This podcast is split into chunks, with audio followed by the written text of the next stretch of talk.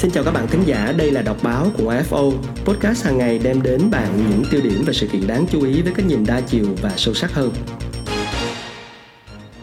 Các bạn thính giả thân mến và ngày hôm nay thì đọc báo cùng AFO sẽ đem đến cho các bạn à, bài viết của tác giả Như Bình được đăng tải trên tờ Tuổi Trẻ cuối tuần tiếp nối câu chuyện về những người uh, shipper và ai sẽ là những người thực sự chia sẻ với shipper khi mà việc xây dựng một mô hình hoạt động cho shipper mang tính bền vững hơn sau ngày 30 tháng 9 đến nay thì vẫn chưa rõ ràng. Chúng ta sẽ cùng đến với bài viết này trong đọc báo cùng Apple hôm nay.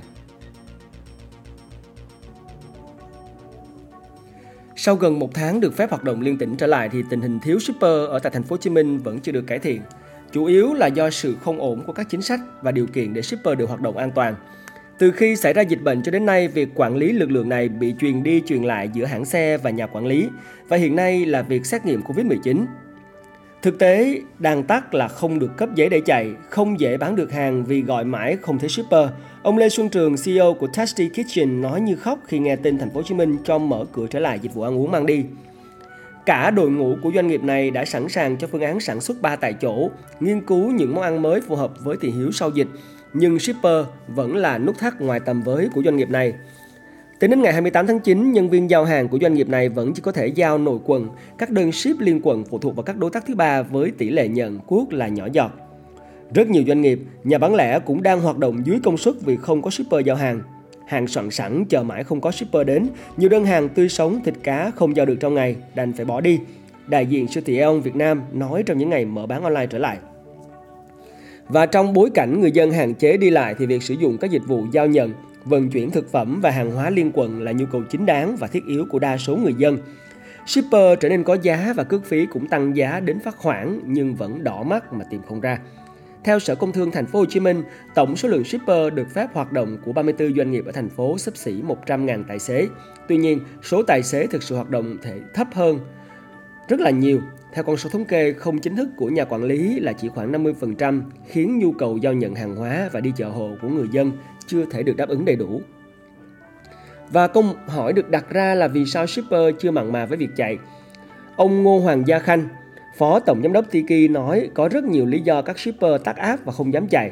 Có người sợ ra đường bị phạt dù được trang bị đầy đủ giấy tờ cần thiết. Có shipper không chịu nổi vì bị ngoáy mũi hoài.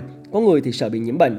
Nhưng lý do nhiều shipper ngại nhất là tỷ lệ đơn hàng thành công thấp cho người nhận ở khu vực bị phong tỏa. Nhiều địa điểm trên bản đồ rất ngắn nhưng phải chạy lòng vòng vì chốt chặn khắp nơi. Trong mối quan hệ với giao hàng thông qua ứng dụng công nghệ, shipper được gọi là đối tác. Vì là đối tác nên giữa hãng và shipper không được gắn kết bởi hợp đồng lao động, không có bảo hiểm xã hội hay bảo hiểm y tế. Tài xế được lựa chọn chạy hay là không chạy. Đại diện Superfit cho biết để khuyến khích tài xế hoạt động thì các phương án hỗ trợ cần thiết được hãng triển khai như là hỗ trợ chi phí bảo hiểm nếu nhiễm Covid-19 nhằm giảm thiểu gián đoạn việc vận chuyển các mặt hàng thiết yếu và thực phẩm. Đại diện của Shopee Food nói, Chúng tôi cũng đưa ra cả phương án hỗ trợ chi phí và hành chánh trong trường hợp shipper bị phạt dù đã tuân thủ đủ các quy định. Theo các công văn hiện hành thì shipper đang được phát các bộ xét nghiệm nhanh miễn phí cho đến hết ngày 30 tháng 9 năm 2021. Và theo kế hoạch thành phố Hồ Chí Minh sẽ cho doanh nghiệp tự chịu chi phí xét nghiệm cho shipper kể từ ngày 30 tháng 9, đồng thời tự cập nhật thông tin xét nghiệm của các đối tác tài xế lên cơ sở dữ liệu của thành phố. Và hiện nay đã có 33 trên 34 doanh nghiệp trên địa bàn cập nhật thông tin xét nghiệm của shipper lên cơ sở dữ liệu dùng chung để phục vụ quản lý. Đại diện của Gojek Việt Nam nói rằng nếu doanh nghiệp phải tự trang trải, đây sẽ là một gánh nặng chi phí lớn, trong khi hầu hết các hoạt động của doanh nghiệp đều gần như ngưng trệ trong thời gian vừa qua để đảm bảo tuân thủ các yêu cầu về phòng dịch, chưa kể rất nhiều chi phí phát sinh do bối cảnh kinh tế xã hội thay đổi trong đại dịch.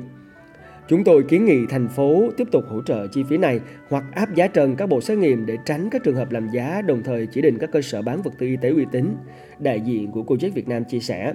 Còn phía Grab thì dài dặt hơn và cho biết đang làm việc với các đơn vị được Bộ Y tế cấp phép và đàm phán với một số đối tác doanh nghiệp để có nguồn cung ứng bộ xét nghiệm nhanh kháng nguyên COVID-19 ở mức giá cạnh tranh nhất. Trước đó đã có hãng xe tự thu phí của shipper và bị cơ quan quản lý tuyết còi. Xây dựng một mô hình hoạt động cho shipper mang tính bền vững hơn sau ngày 30 tháng 9 vẫn đang chưa rõ ràng.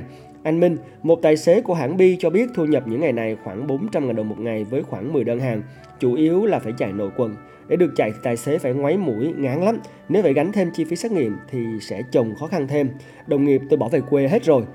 Và chia sẻ của anh Minh này cũng là đồng cảm với nhiều chia sẻ của rất nhiều người bởi vì chúng ta đã biết rất nhiều thực tế của shipper là một trong những mắt xích quan trọng của chuỗi cung ứng lường xanh đối với các à, thực phẩm và những mặt hàng thiết yếu.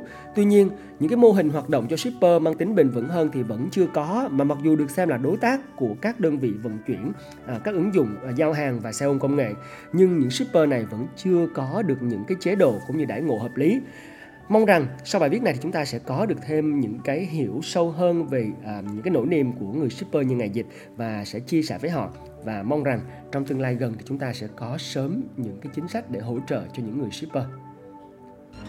Các bạn vừa lắng nghe đọc báo của FO Podcast hàng ngày đem đến bạn những tiêu điểm và sự kiện đáng chú ý với cái nhìn đa chiều và sâu sắc hơn. Hãy cùng cập nhật dòng chảy thông tin mỗi ngày, nói không với tin giả và tạo ra bộ lọc thông tin cho chính mình các bạn nhé.